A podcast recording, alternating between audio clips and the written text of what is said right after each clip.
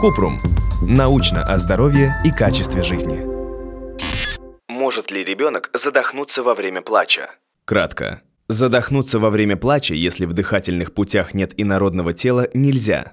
Но у детей встречаются приступы задержки дыхания при сильном плаче, испуге или боли, во время которых возможна потеря сознания. Это не опасно для жизни, не считается эпилептическим приступом и не наносит вреда здоровью.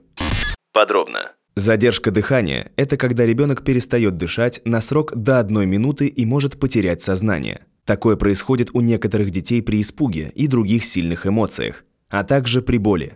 Обычно это безопасно, но может напугать родителей, особенно когда происходит впервые.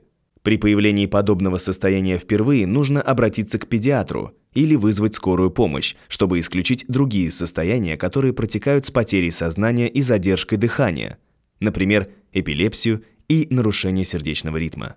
Есть два типа приступов. Синие – цианотическая задержка дыхания. Ребенок плачет или кричит, затем с силой выдыхает, задерживает дыхание и синеет, особенно вокруг губ. Это вызвано недостатком кислорода – Затем происходит обморок.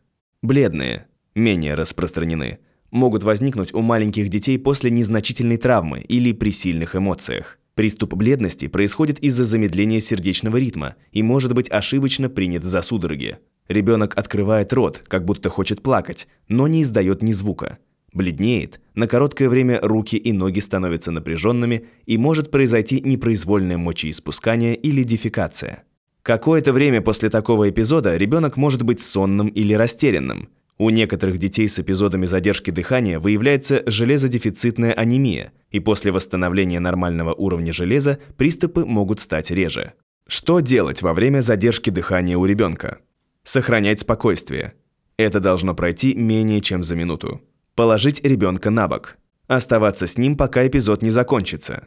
Убедиться, что ребенок ни обо что не ударится. Успокоить ребенка и дать ему отдохнуть после эпизода. Чего не надо делать? Трясти ребенка или брызгать на него водой. Просовывать в рот ребенка предметы или пальцы. Делать искусственное дыхание или непрямой массаж сердца. Ругать ребенка. Если у вас есть вопрос, пишите нашему боту в Телеграме регистратура Купрумбот. Ссылки на источники в описании подкаста. Подписывайтесь на подкаст Купрум.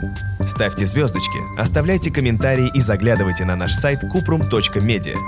Еще больше проверенной медицины в нашем подкасте «Без шапки».